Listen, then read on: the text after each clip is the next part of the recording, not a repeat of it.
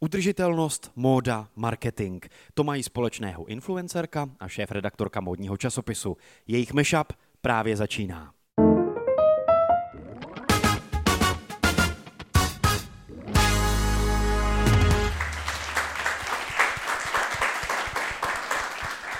Já jsem Michal a tohle je můj mashup, tedy prolínání dvou zajímavých osobností. Já jsem moc rád, že mé dnešní pozvání přijali influencerka Jitka Nováčková. Dobrý den.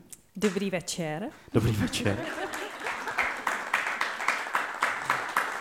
A šéf-redaktorka časopisu L. T. Kučerová. Dobrý večer. Dobrý večer. Jitko, jak se z modelky a bývalé vítězky České mis stane vlivná influencerka? Uh, hezky jsi to odpálil. Um, myslím si, že když modelka sdílí zákulisí, což bylo vlastně v mém případě, že jsem jezdila uh, na práci do zahraničí a vlastně jsem si říkala, že je to poměrně zajímavé, že moc lidí vlastně nevidí to za, uh, za těma fotkama, a tehdy ještě nebyl Instagram tak veliký, protože já už jsem matador Instagramu teďko, tak, eh, tak si myslím, že se to lidem vlastně líbilo, protože to bylo něco jiného. Byl to takový kontrast, protože já jsem ukázala to, co je předtím, takový to nestíhám, vypadám bůh jak, prostě nespím a bum, takhle to vypadalo eh, po zásahu všech lidí z týmu. Takže asi Takže tak. to vzniklo vlastně velmi přirozeně. Pro mě jo, mě totiž vždycky bavilo natáčet a já jsem vlastně i na misce jsem natáčela si zákulisní videa, videa a psala jsem si deníky, protože já si hrozně málo pamatuju a já, co si nenapíšu, to už se nestalo nebo nenatočím. Takže já si ty věci opravdu jako i pro sebe musím fotit a točit, abych si je pamatovala a tak mám spoustu zážitků. Jednou z toho udělám nějaký celovečerák. tak to se těšíme. Ne, ne, ne, ne. Kdy bude premiéra? Ne, já myslím, že to nehrozí, ale přemýšlela jsem třeba uh, o Řecku, že bych něco možná řekla víc. Řecko bylo hodně zajímavé, tam jsme žili, takže do budoucna. Teo, vy se pohybujete mezi marketingem a novinařinou. Nejsou to ale vlastně dvě strany téže mince, ale protilehlé strany téže mince? Jsou, ale myslím, že jsou prostupný, pokud se pohybujete v lifestylu. Předpokládám, že pokud se pohybujete mm, v politickém marketingu, tak bych asi úplně pak nešla dělat nezávislého novináře. Ale uh, přece jenom já jsem se pohybovala ve startupech a potom v biznesové žurnalistice a nakonec vlastně v té lifestyleové. A myslím si, že to jsou obory jako velmi prostupný, že vlastně naopak uh, je to neustále nějaké, já tomu říkám vyprávění příběhu. Já vlastně myslím, že mnohem víc než novinář novinářka nebo marketérka, jsem eh, vypravečka příběhu a záleží, jestli je to pro značku, pro uh, nějakou osobnost nebo pro nějaké médium. A není to vlastně dilema chvilku uvažovat marketingově a chvilku vlastně novinářsky? Není to schizma? Je, ale mě to strašně pomáhá. Já to pr- naopak jako hodnotím jako uh, jednu, jako pokud jsem v něčem uh, na sebe fakt pyšná, tak je to právě tady to jako rozkročení mezi těma věcma, protože jsem potom schopná se na to dívat z různých úhlů pohledu a pojďme si přiznat, že uh, novináři, minimálně lifestyleový novinář je taky nějakým jako ambasadorem té značky a vytváří taky tu značku, že je to nějaké velké vlastně jméno, je to nějaká autorita, něco taky vypráví. Tím pádem jakmile jako nekope ten člověk za značku komerční, tak kope vlastně na tu značku mediální. Takže já vlastně díky tomu trošku vnímám, jak třeba mm, možná strategicky přemýšlet nad tím, jak čtenáře přitáhnout k tomu, co, co děláme my a jak a naopak rozumím třeba tomu, uh, proč klienti něco po nás chtějí a umím jim už lépe vyargumentovat, proč to tak nejde z nějakého objektivního hlediska. Jitko, jak ty strategicky přemýšlíš nad tím, jak přitáhnout followery, sledující fanoušky, nebo případně si je udržet při tvých počtech sledujících, které na sítích máš?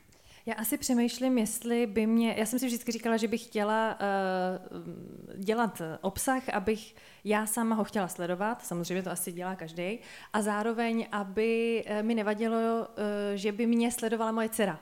Třeba, víš?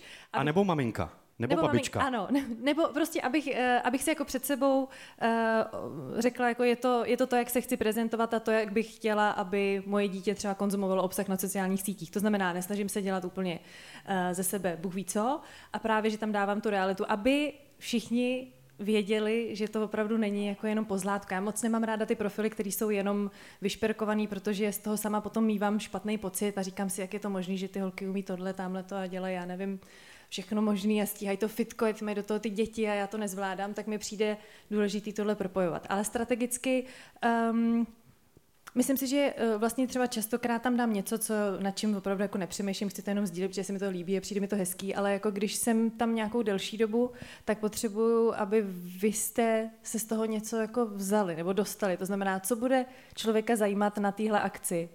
Asi ne to, jak bla, bla, bla, ale možná spíš to bude um, já nevím, naučit se, jak já, uh, si zapnout náramek pomocí sponky, nebo jo, jakoby vlastně takový nějaký typy se snažím. To tam. jsem v životě takové video neviděl. Takže mě nesleduješ. No, tebe sleduju, ale nejsem, asi algoritmy mi to nenabídly, protože nejsem cílovka, nikdy jsem Nejsi to nepotřeboval. cílovka, je to pravda, no. Ne, kolik je důležité pro vás obě znát právě svoji cílovou skupinu, protože teda nesleduju video, jak si sepnout vlasy pomocí sponky a nejsem taky asi, jsem já cílovka časopisu L, Teo? Jako mladý muž? už, u toho jsem se zarazil, jo? nechtěl jsem už dál pokračovat. Spíš ne, tak L je historicky magazín pro ženy, byl založen v roce 1945 uh, francouzskými intelektuálkami a bylo to právě proto, že žádný pořádný časopis neměli, takže uh, řekla bych, že dneska je ta společnost taková velmi jako otevřená, takže určitě si můžeš koupit časopis L, ale myslím, že nabízí spíš nějaký prostor pro mm, ženy a jejich vlastně jako věci, které je zajímají mě. eh, Já se tam třeba snažím trochu dostat i to, že my jako ženy máme různé role. My nejsme jenom jedna, my nemáme rádi jenom make-up, nebo jenom módu, nebo naopak jenom politiku, nebo finance. Mně přijde, že já jako bruslim takhle mezi eh, stovkou různých tejí, který prostě dělají různé věci a vlastně bych chtěla, aby to magazíny reflektovaly a přijde mi, že, ten, že ta L je na to jako výbornou platformou, takže spíš si myslím, že jako asi si tam v nějaké roli najdeš. A, a jsem pro vás eh, zajímavý jako konzument, jako pro vás, jako provedení lifestyleového časopisu?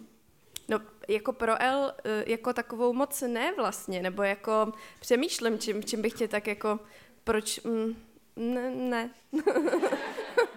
Pro mě taky ne, Michal. Pra, ale právě mě L začal zajímat tím pádem, protože tam bude něco, co bych se možná měl nebo chtěl dozvědět. Ale ona, ona tady jednu dobu byla L Men, která eh, jako tenhle časopis vychází ve Francii, ale bohužel se tady moc neuchytil, takže asi takových jako ty tady není mnoho.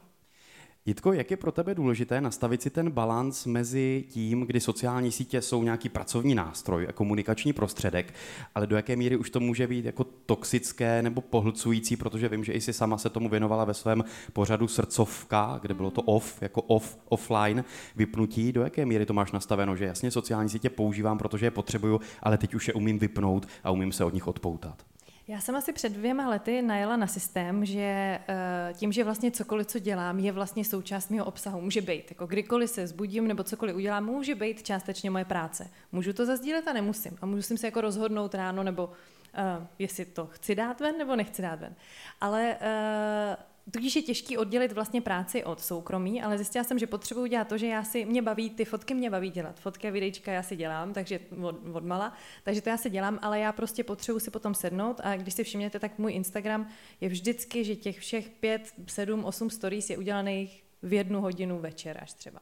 Že já prostě nemůžu jako někdo, uh, že se něco stane, poustnu to teď, stane se, poustnu to teď, to bych se úplně zbláznila, přemýšlela bych nad tím, uh, co tam mám kde napsat, seděla bych v místnosti s kamarádama a psala bych popisek. Já potřebuji si říct, a když to ten den nestihnu, tak ten den nic ne, nebudu mít na sociálních sítích, ale potřebuji si sednout a říct si, OK, teď to jdu udělat, teď a teď už říká, maminka pacuje, maminka pacuje. A vy tam sjíždíte ty storička těch ostatních. Přesně, jo. Pracuju, ano. No a tak si to tam vlastně jako naházím, abych to měla hotový vlastně efektně, eh, efektně, efektně a efektivně hlavně. A to mi pomáhá, protože vím, že to je jako ta moje hodina pracovní. Freudovské přeřeknutí, aby to bylo i efektní, je to důležité, bez zesporu. Teo, eh, vy to máte nastaveno jak právě to rozlišení mezi sociálními sítěmi jakožto pracovním nástrojem a nějakým že, jo, zábavným prostředkem nějaké zábavy a odreagování se? No, já jsem v tom taková filozofická hodně. vždycky, vždycky um, jako hýbe se to u mě. Mm, myslím, že jako všichni pocitují nějakou uh, social media fatigue, nebo tu únavu vlastně těma sociálníma sítěma. Je to pro mě občas zdroj nějakých jako nejistot, myslím jako pro všechny. Uh, není mi to vlastně příjemný trávit tam moc času, na druhou stranu uh, je to kanál, který určitě je potřeba k naší práci. Já jsem si všimla, že vlastně, a trošku souhlasím s tím, co říká Jitka, já vlastně to taky používám spíš reportážně, tomu tak já říkám, nebo deníkově vlastně, že uh, určitě nepoustu nic uh, tady a teď, spíš přesně si pak sednu a něco tam snažím dát. A vlastně moje celé sociální sítě jsou jenom o cestování, protože to je nějaký moment, kdy mám pocit, že dělám něco tak zajímavého, že se o to chci podělit. Ale uh, no, jako fakt jsem to, čím víc uh, pracuji v médiích, tím víc mi přijde, že to uh, osekávám, svoji osobní účast uh, a přijde mi, že ten můj hlas jde slyšet trošku nějak jinak vlastně, čím dál tím víc, než uh, nějakým svým jako osobním kontentem na sociálních sítích. Jitko, ty už v tom světě modelingu vlastně moc nejsi, sama o tom mluvíš, že se víc posouváš právě spíš do toho světa sociálních sítí nebo možná právě marketingu, ale jak bys svět modelingu popsala? Jaké je to prostředí? Jaký je to svět? Eh, já vlastně teď už nevím, protože on se strašně rychle mění a já jsem uh, jako hodně modelkovala v roce 2015 a to už je dost dlouho. Takže eh, jako co, co vnímám je, že už i eh, značky a klienti a vlastně agentury říkají, že eh, se to hodně prolíná s tím influencerstvím vlastně, že už i na těch castingzích, což za mých časů nebylo, se tam vlastně na setkartách ukazuje, kolik má ta holka sledujících a odkud a tak dále, protože oni už počítají s tím, že se to bude jako vlastně říká se to cross, jako cross media, nějak jako, jak se to bude šířit těma kanálama dál i z toho focení s jakoby no modelkou. Takže uh, tam bych měla velkou výhodu, si myslím, protože i když záleží samozřejmě, já mám jenom český publikum, takže to taky, uh, asi by to byly jenom nějaké značky, které cílí na Českou republiku, ale je to jiný, no, je to úplně jiný. Jak se svět modelingu a vůbec toho oboru proměnil zvně, z, z pohledu zevnějšku? No mě úplně šokovalo, jak strašně málo peněz dostávají za focení pro magazíny modelky. Já jsem z toho úplně vyděšená, přestože uh, pro můj uh, nemoc velký rozpočet je to dobrý, tak uh, to, to je fakt jako, ta modelka dostane opravdu nejméně ze všech na tom place a přijde mi to úplně šílený. A myslím si, že, nebo já jako vnímám velmi pozitivně to, že se v tom modelingu začaly hledat nějaké jako persony, že vlastně od nějakých um, neutrálních obličejů, pojďme říct, na který se dá namalovat cokoliv nebo oblít cokoliv, tak to jako přechází k nějakým personám. To já si myslím, že ty už si i jako byla víc v té éře, kde se hledaly i nějaký jako persony. Pojďme si asi říct třeba eh, někoho jako Karu Deleviň a tak podobně, kteří jsou nějaký osobnosti, chtějí být i vidět. A myslím si, že v nějakém jako uh, movementu té diverzity to jde vlastně ještě dál, že vlastně hledáme něco, co je za těma lidma, kdo to vůbec je, proč to jsou oni. A, a to mě hrozně baví. Akorát na druhou stranu musím říct, že teďka vyšly nějaké statistiky z milánského Fashion Weeku letošního a bylo to snad o 220% horší, co se týče body diverzity, než uh, roky předtím. Takže bohužel nějaký trend toho, že uvidíme nějaký jiný postavy uh, na mole zase uh, plně klesnul. A jsem fakt zvědavá, kam to půjde dál, protože momentální obliba 90. a uh, early 2000 znamená, že jsme si taky velmi oblíbili uh, extrémní hubenost a Kate Moss je zpátky, rozhodně se vším všudy. Uh, dokonce udělala svoji wellness značku, jestli o tom uh, víte, přestože to je uh, nadšená kuřačka a největší party pařmenka, kterou jste kde viděli, tak teďka se vrhla na wellness.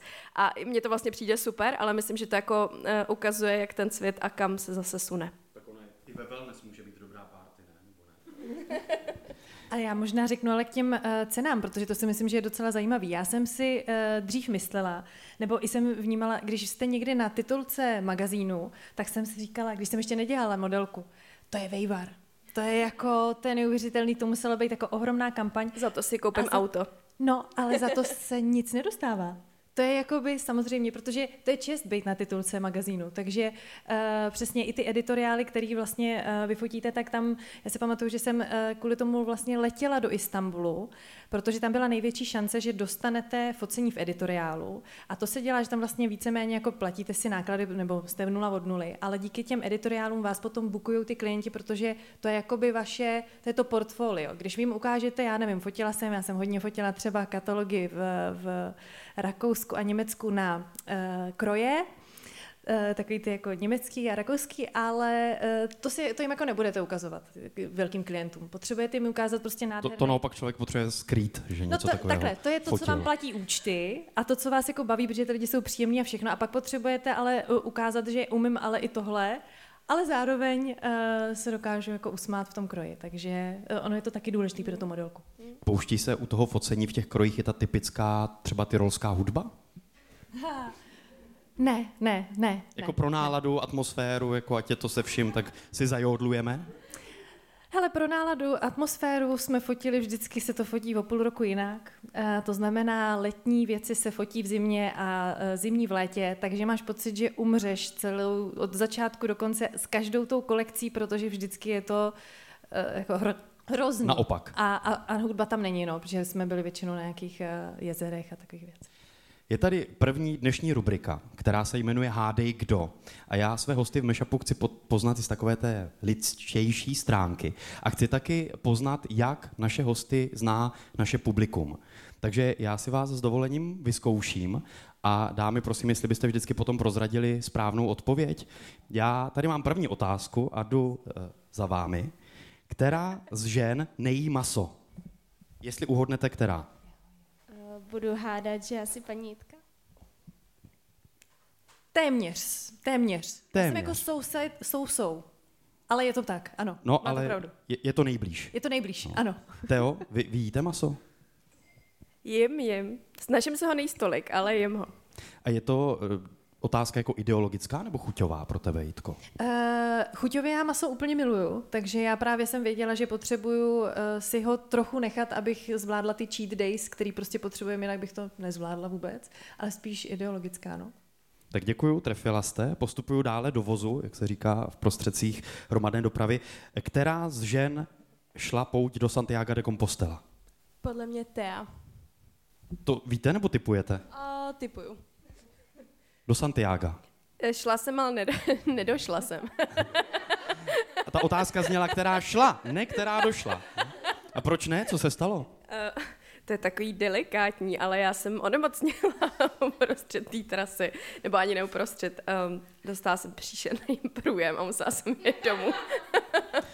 to musela být veselá cesta. Plánujete to dokončit někdy, tu cestu? Plánu určitě někam se vydat zase pěšky, ale až bude troška času. Tak, děkuji. Kdo studoval v Barceloně?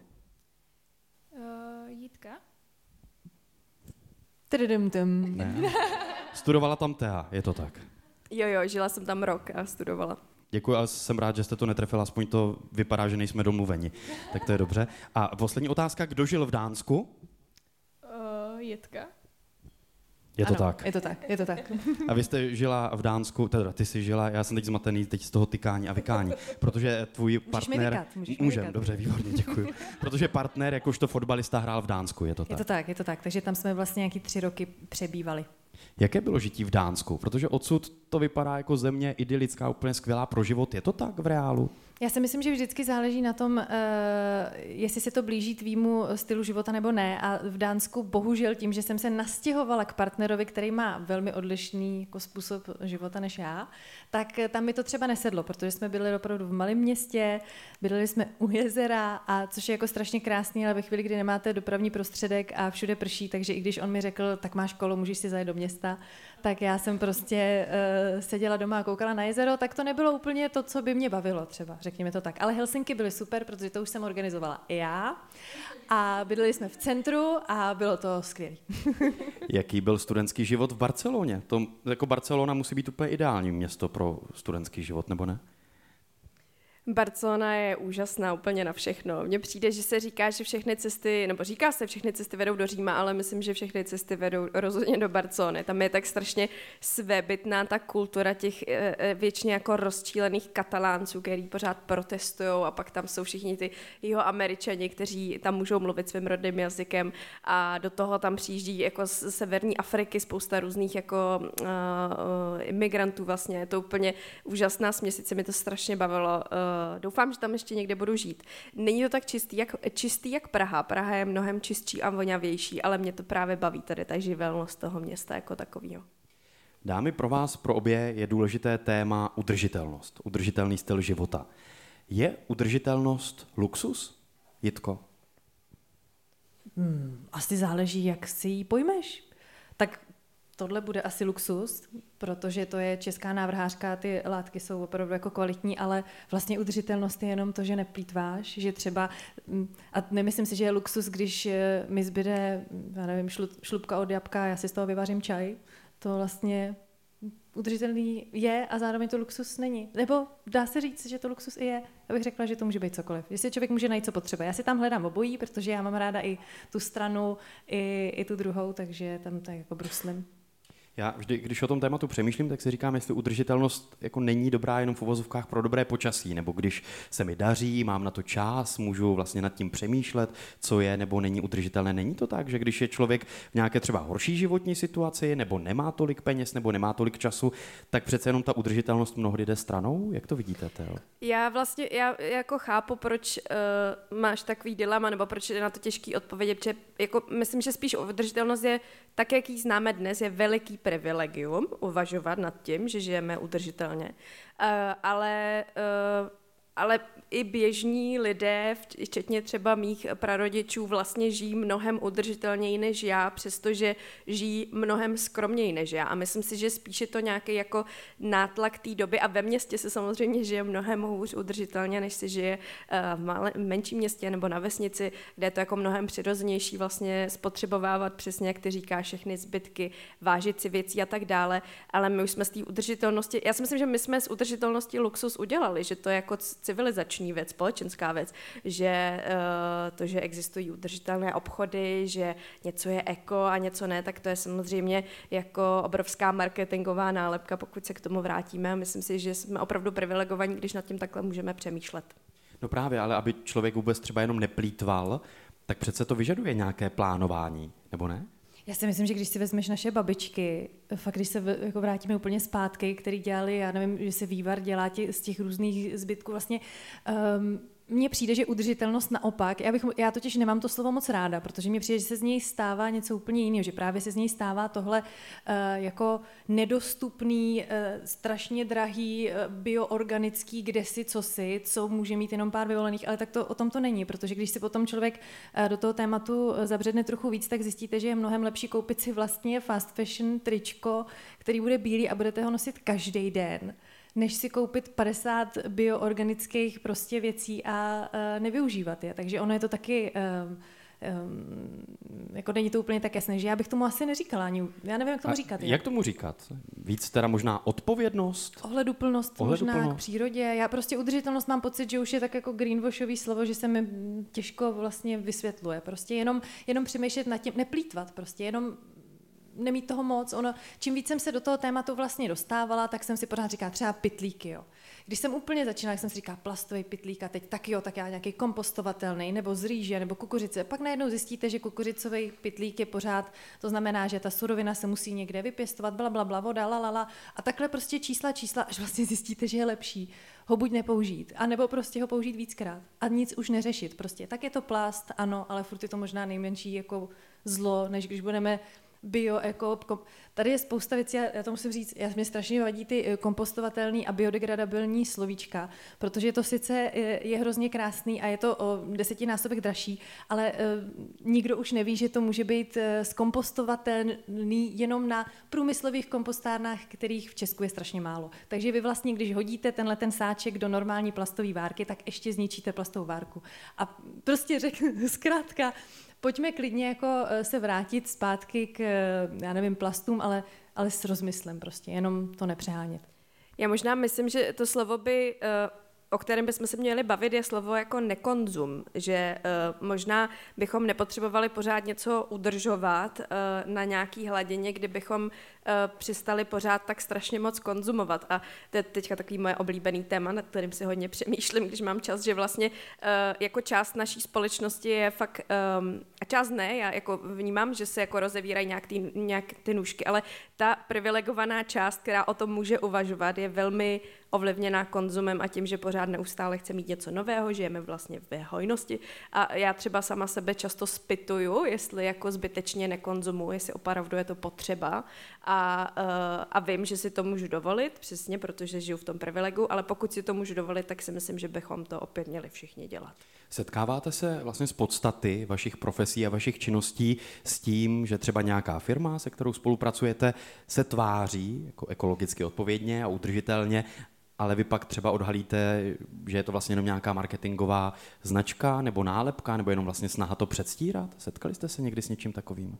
No, tak běžně. Já myslím, že se tomu říká, říká se tomu greenwashing, jak je brainwashing, tak greenwashing a je to poměrně častý, takže já třeba musím dělat i to, že když mi někdo napíše vlastně nějaká firma, což vlastně moc lidí neví, tak já uh, nemůžu věřit těm claimům, které oni píšou, protože to si píšou sami samozřejmě.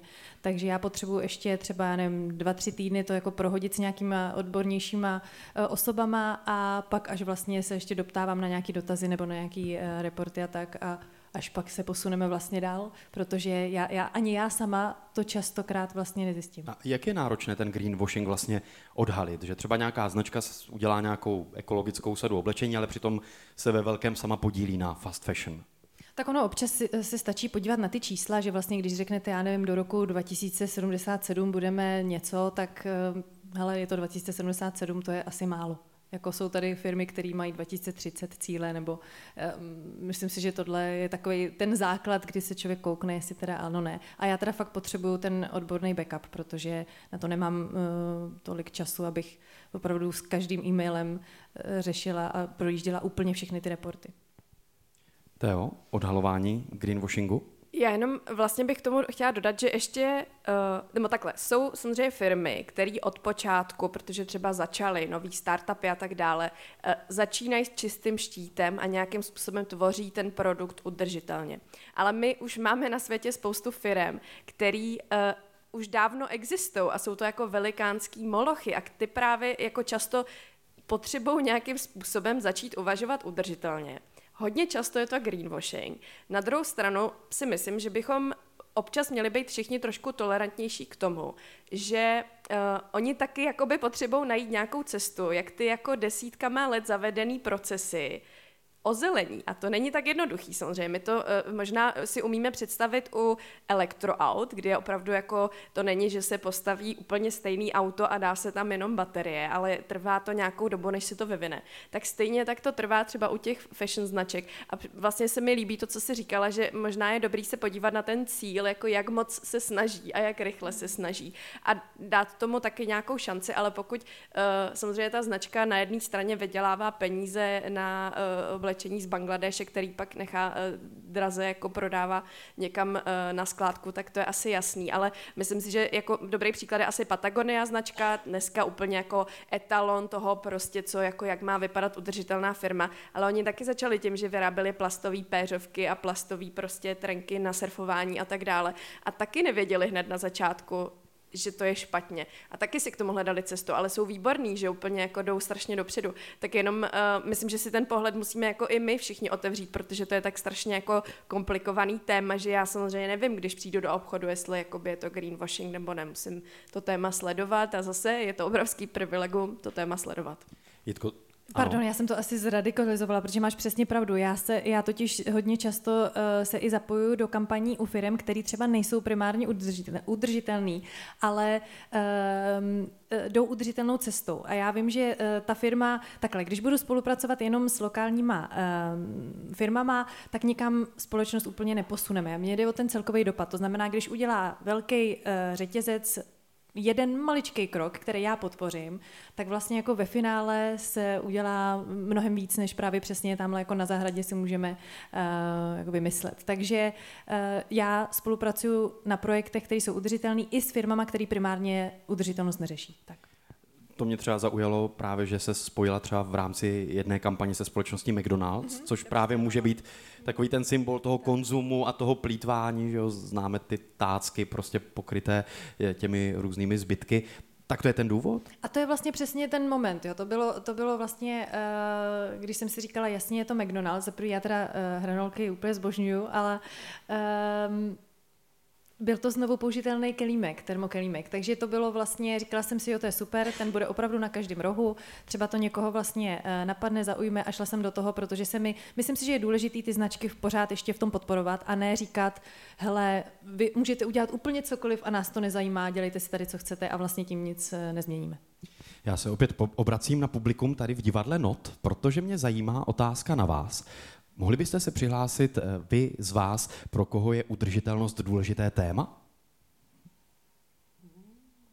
Drtivá většina. On je to taková samozřejmě trošku jako návodná otázka, uznávám, ale zajímá mě právě teď eh, vaše konkrétní odpověď, co pro vás udržitelnost znamená. No, udržitelnost pro mě znamená právě to neplýtvat a být um, zodpovědný sám k sobě, ale i k svému okolí. Jak se snažíte žít udržitelně? Velmi těžko. Ale snažím se hodně pracovat na tom neplýtvání. Čili opravdu vrací se opět ten princip toho neplýtvání. Dámy, zajímá mě, jestli vy uvažujete třeba nad dilematem při cestování, jestli když člověk někam letí a vy obě jako relativně cestujete kvůli práci, tak jestli eh, to právě není ta nejzásadnější kaňka na nějakém pocitu udržitelnosti. Jak se na to díváte, Jitko? Za mě je, za mě určitě je a, a vím to a vlastně jsem si musela sama nějak to vysvětlit, protože vím, že k mýmu životu to patří. E, navíc mám partnera, který je Fin a máme půlku rodiny ve Finsku, takže toho se nezbavím. A tak vlastně e, dělám ten zbytek tak, jak nejlíp dovedu, ale samozřejmě jako offsetuju e, nějakou svoji stopu, když lítám, ale pořád je to lítání řekla jsem si, jako stejně tak jako s tím masem, uh, já potřebuji vědět, že dělám líp, než když bych nedělala nic. A když na sebe budu strašně, víš co, my nepotřebujeme uh, prostě deset uh, zero waste veganů, který uh, nikdy neuvidí letadlo, ale potřebujeme prostě miliony lidí, kteří to budou mít nastavený podobně jako asi tady třeba my všichni a nebudou se za to obvinovat, protože to jsem si fakt říkala, to, to bych jsem se z toho zbláznila. Tak jako říct si, hm, tak lítám, tak já už to musím ani, já nevím, třídit, to už je jedno, všechno je zbytečný, tak jako se nikam taky nepohnem. Teo, vy už jste to trochu narazila, že pro, možná pro nás ve městech je to složitější prostě nějakým způsobem teda žít udržitelně nebo co nejudržitelněji a přitom nevyužívat těch výhod, které nám zase ten městský koloběh jako nabízí a poskytuje. Ne, já uh, ne, nemůžu víc než jako kývat. Vlastně myslím, že ta vina je to nejhorší na té motivaci, aby jsme žili udržitelněji. Uh, myslím, že to musí být spíš nějaký chtění. Uh, možná jako u, al- u alkoholiků člověk tam toho uh, druhého nedotáhne, aby se vyléčil, to musíme chtít my. A já to úplně nesnáším, no, když mám někam letět jenom na otočku a vždycky se snažím to jakkoliv vymyslet, abych tam mohla zůstat aspoň dál a udělat víc té práce, protože to mi přijde úplně nejvíc zbytečný, ale jenom uh, jako takhle, myslím, uh, uh, myslím si, že je důležitý nechválit všechny za to jako nejnutnější minimum, to je takový ten anglický praise for the minimum, myslím, že to bychom asi neměli dělat, ale na druhou stranu už jenom to, že nějakým způsobem nad tím jako přemýšlíme a snažíme se to nějak měnit, tak mi přijde důležitý. Mně přišly úplně cestný takový ty argumenty kolem třeba Grety Thunberg, proč teda nejede jako někam vlakem, nebo proč jako nejede lodí, nebo něco jasně, může, to může být nějaký krok, ale přece jenom my už jsme si tu společnost tak vybudovali, že to k tomu nějak patří. A já teda jsem jako vel, velký jako futuristický optimista, protože já si myslím, že ten pokrok nám pořád přináší jako něco lepšího a že možná to prostě nějak vymyslíme a že prostě se to jako i to cestování prostě ekologičtí a tak dále, takže já pořád jako, stač, jako nestačím zírat, co se prostě děje za skvělé věci, když se podívám i na nějaký ty startupy nebo to, co vzniká a pořád jako doufám, že, že budeme vždycky koukat víc dopředu než dozadu. No. Čili budoucnost bude udržitelná, myslíte? No, já tomu věřím. Opět se obracím na publikum, protože teď mě mnohem víc zajímá eh, vaše odpověď. Zajímá mě, kdo z vás nakupuje v second handech. Teda, tak to je teda drtivá většina, to jsem nečekal, já jsem čekal několik málo rukou. Proč? Proč nakupujete v second handech? Tak mně se líbí ten koncept, jako ten, eh, že třeba když jsem žila v Londýně, tak eh, jsem prostě ráda nakupovala v těch vintage storech, kde člověk najde pak jako poklady řekla, takže tam člověk narazí i na něco, co nenajde. Děkuji moc. Ještě tady teď dámy, nevím, která z vás se k tomu také přihlásila. Vy jste se hlásila? Taky, tak proč nakupujete v second handech? No, mně se líbí právě taky ten koncept toho znovu využití těch věcí. Přece Eh, Když tady někdo má nějaké triko, um, které už nechce znovu využít, já ho třeba najdu pro něj jiný způsob. Děkuju moc. No Jitko, vím, že pro tebe je to velké téma, second handy. Eh, Je to už vlastně dneska takový trend, že to jako cool jít nakupovat do sekáče? Já jsem chtěla říct, že mně ještě se líbí ta cena.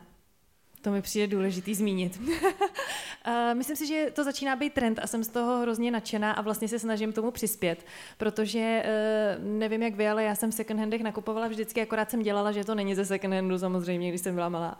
A eh, teďko se to akorát stává trendy a to mi přijde skvělý, že vlastně člověk může, i kdyby třeba, i kdyby si úplně nenáviděl udržitelnost, tak by si mohl, ale byl, jako chtěl by si si ušetřit, prostě byl by si držgrešle, tak eh, s- ty můžeš být vlastně najednou hrozně cool, protože by si prostě řekl, hele, já to nakoupil v second handu, protože země, protože příroda. A i to je dobrý, protože pořád to uh, znamená ten krok dopředu. No ale člověk eh, se může propadnout, no, může propadnout takovému tomu dojmu, že je to něco už jako použitelného, že no, použitého, že už to měl někdo přede mnou. Jako není to tak v second handu? Tak nenakupuju tam asi spodní prádlo. Uh, No tak dobře, ale i košile, tričko. To vybereš. To vůbec, to, to, tak nad tím třeba vůbec nepřemýšlím. Ne? A ten pocit, jako, že to, to už někdo nosil, ne? Víte, To co se mi- super, tady zaznělo, to je super. Tak záleží, po kom to tričko třeba je, že jo? Kdyby to bylo tričko po Bredu Pitovi, to bych tam byl hned, jo. Hele, mně se stalo, že jsem si objednávala právě jeden, jeden oblíbený online second hand a mě normálně dorazil i s leskem narty v kapse růžovým. Takže já byla úplně nadšená. Do jaké míry se ať už influenceři, anebo i třeba lifestyleové časopisy podílejí na tom fenoménu fast fashion? Teo. Hodně.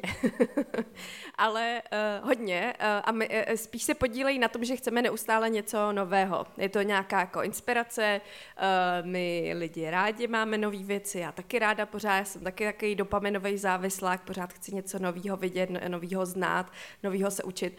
Takže myslím si, že tímhle to hodně pěstujeme. Na druhou stranu, já právě mám pocit, že ty uh, vintage obchody a ty sekáče jsou prostě nejlepší laboratoř nápadů. Že jako, uh, mě to kdysi řekla jedna uh, hrozně stylová žena, že, um, uh, kterou nechci jmenovat, ale že, že vlastně, když vidí nějaký nový trend a říká si, ty ty nízký bokovky zase zvonový, to už, to už asi tyjo, to už asi nemůžu nosit.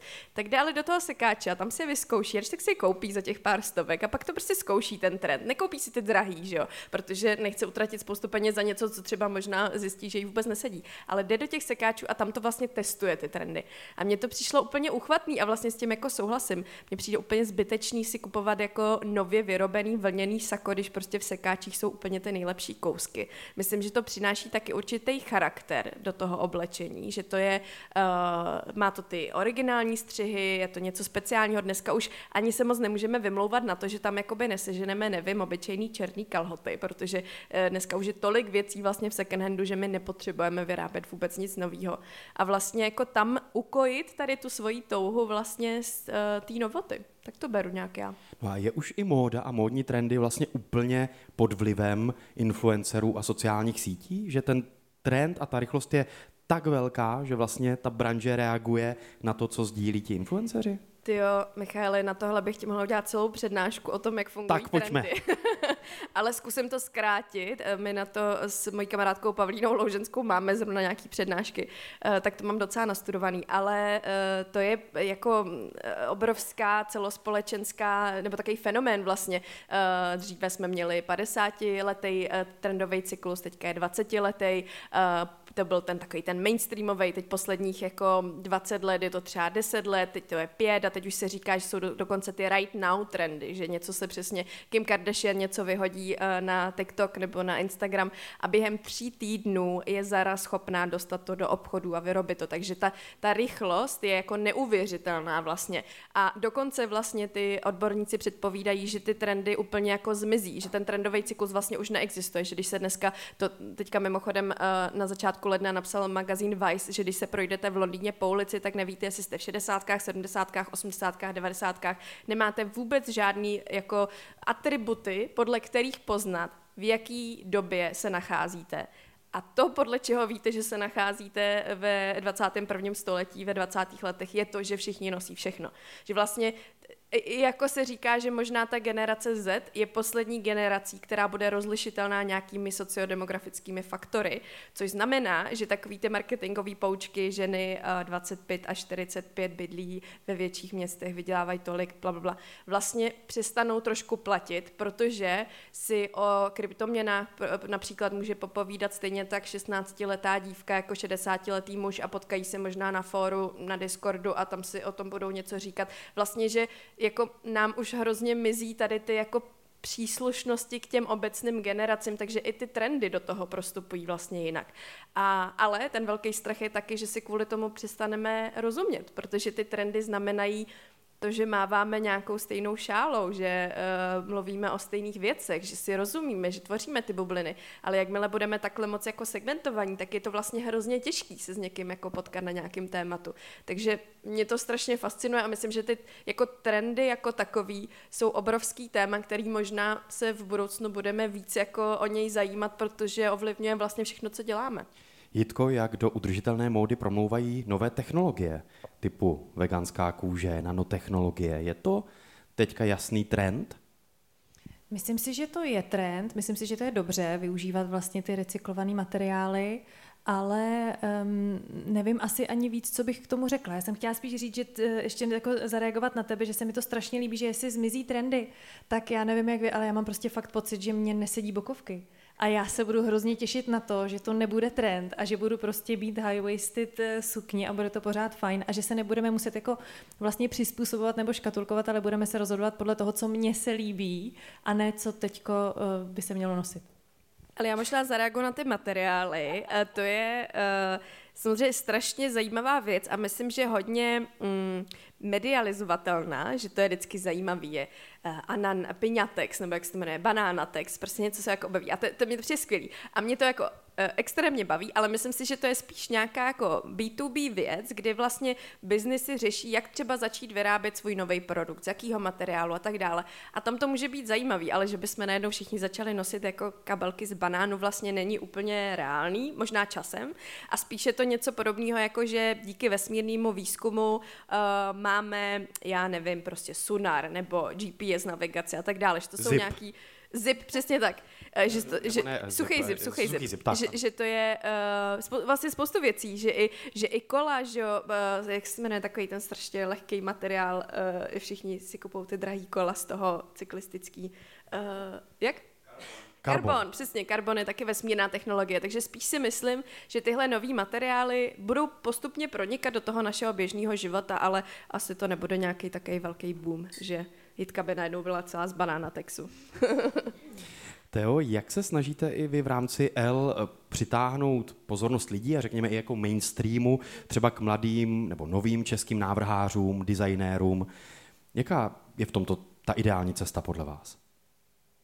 No, tak eh, ta, ta vyprávění toho příběhu, já se vlastně vrátím jako na začátek. Já myslím, že role jakýhokoliv uh, média je nějak jako podávat nějakou zprávu nebo jako vyprávět něco, uh, předávat, možná uh, nasvěcovat to, co je jako důležitý. A El má takový ten klasický asi vztah eh, s designéry od jak živa je vlastně podporuje, vždycky s nimi vytváří nějaký obsah jako takový a uh, tam jako těch nástrojů jako média není zase tolik, no. Je to prostě uh, mít oči otevřené, nikomu asi nenadržovat, hledat ten talent. Možná je to takový ten jako ta intuice, možná tušit trochu, kdo, kdo uh, má nejenom jako ten talent, ale i tu píli. A to je to, co vlastně zmiňují často i akademici, třeba Libě Narochová, prostě naše jako nejznámější akademička vůbec modní tvorbě, která říká, to je sice skvělý, že má někdo talent, ale já v něm musím cítit tu píli. A jakmile vy to asi vycítíte u někoho, tak uh, víte, že jeho příběh uh, je hodno vyprávět, protože o něm všichni ještě budeme někde slyšet. My vysíláme z divadla Not a jsme tady i obklopeni uměleckými objekty, které nám zapůjčila galerie Not. Můžete si všimnout, že jsou tady obrazy Lukáše Šmejkala anebo objekty Sabiny Knetlové, které zajistila galerie Not ve spolupráci s Karpuchyna galerii. Teo, co vám v tom českém uměleckém kulturním světě dělá v poslední době radost? Nebo co vás zaujalo? To je zajímavá otázka. A úplně, úplně z jiného renku najednou. Eh, mně se strašně líbí, že vzniká tolik mladých projektů vlastně, že se to jako decentralizuje ten trh. Já jsem hodně fanouškem toho, aby, aby eh, nebyla nějaká jenom centrální autorita, která rozhoduje o tom, co je umění a co ne. A hrozně mě baví, že vzniká spoustu mladých projektů, mladých galerií, že je mnohem víc kurátorů vlastně, který do toho vnáší nějaký svůj pohled. Ehm, třeba i taková galerie Nika, což je vlastně jenom uh, takový okno uh, na palačáku uh, v metru dole, kde byla volná nějaká výloha, studenti Umprum, kurátoři si tam udělali vlastně svoji vlastní galerii, nebo projekty jako Osmička, kde vlastně uh, v Humpolci, kde jsou noví uh, zajímaví kurátoři i z Prahy, studenti a tak dále. Baví mě vždycky, když uh, vznikne něco podobného, nebo studio vizic, který vlastně uh, pořádají, uh, myslím, trojice nebo dvojice kamarádek, kteří začali vlastně pouštět lidi, uh, kteří si můžou uh, zarezervovat své místo a chodí do ateliéru uh, mladých návrhářů. To mě vlastně hrozně baví. Já jsem, už jsem to říkala, jsem jako velký fanda toho, co bude a proto se hrozně ráda dívám na to, co dělají ty mladý talenty, protože to bude jejich svět brzo, už se to pořád posouvá. A no, to mě asi těší. To je skvělý. Jitko, pro tebe čeští návrháři, český design, čeští umělci, ty už to zmínila tady na začátku v souvislosti s tvým dnešním oblečením, to je velké téma. Je to, nakolik je to pro tebe důležité, nebo jakou cestou ty se snažíš právě i české umělce představovat, řekněme, té většinové společnosti a ukázat to, že mnohdy to třeba může být i dostupná forma nebo dostupná cesta? Mně se strašně líbí podporovat český designéry právě proto, že jsou to zajímavé kousky a já jsem trochu, eh, trochu extravagantní vlastně, mám ráda ať už barvy nebo různý, prostě úplně miluju Fashion Week, který teď probíhá a, a fakt mě baví to, že najednou člověk může být někým úplně jiným a um, tak mi přijde, že podporovat lokální tvorbu je, je to přesně zase to, eh, že si to můžu vlastně dovolit, mám to privilegium, jak si o tom mluvila. A je to ta luxusní věc, vlastně dá se říct, protože eh, samozřejmě český návrhář eh, stojí určitě víc než kousek ze second handu, ale já vím, že mě prostě baví mít ty kvalitní eh, kousky stejně tak jako i ty základní a tohle je vlastně udržitelnější cesta a zároveň je to přesně jako podporuješ lokální tvorbu a tak, takže já to mám hodně ráda. Další rubrika Meshapu se jmenuje Minutový valčík. A nebudeme tančit, nebojte, ale poprosím vás o velmi rychlé odpovědi na velmi rychlé otázky. A poprosím někoho z diváků, abyste nám to eh, stopli. Máte tady, prosím vás, eh, někdo stopky? Jo, můžu vás poprosit? Nastavte tam, prosím, minutu 30 a pak nám to odstartujte, budeme se střídat. A normálně to, prosím, odpočítejte a na závěr, až bude konec, tak zakřičte konec. Tak jsme připraveni? Jsme připraveni?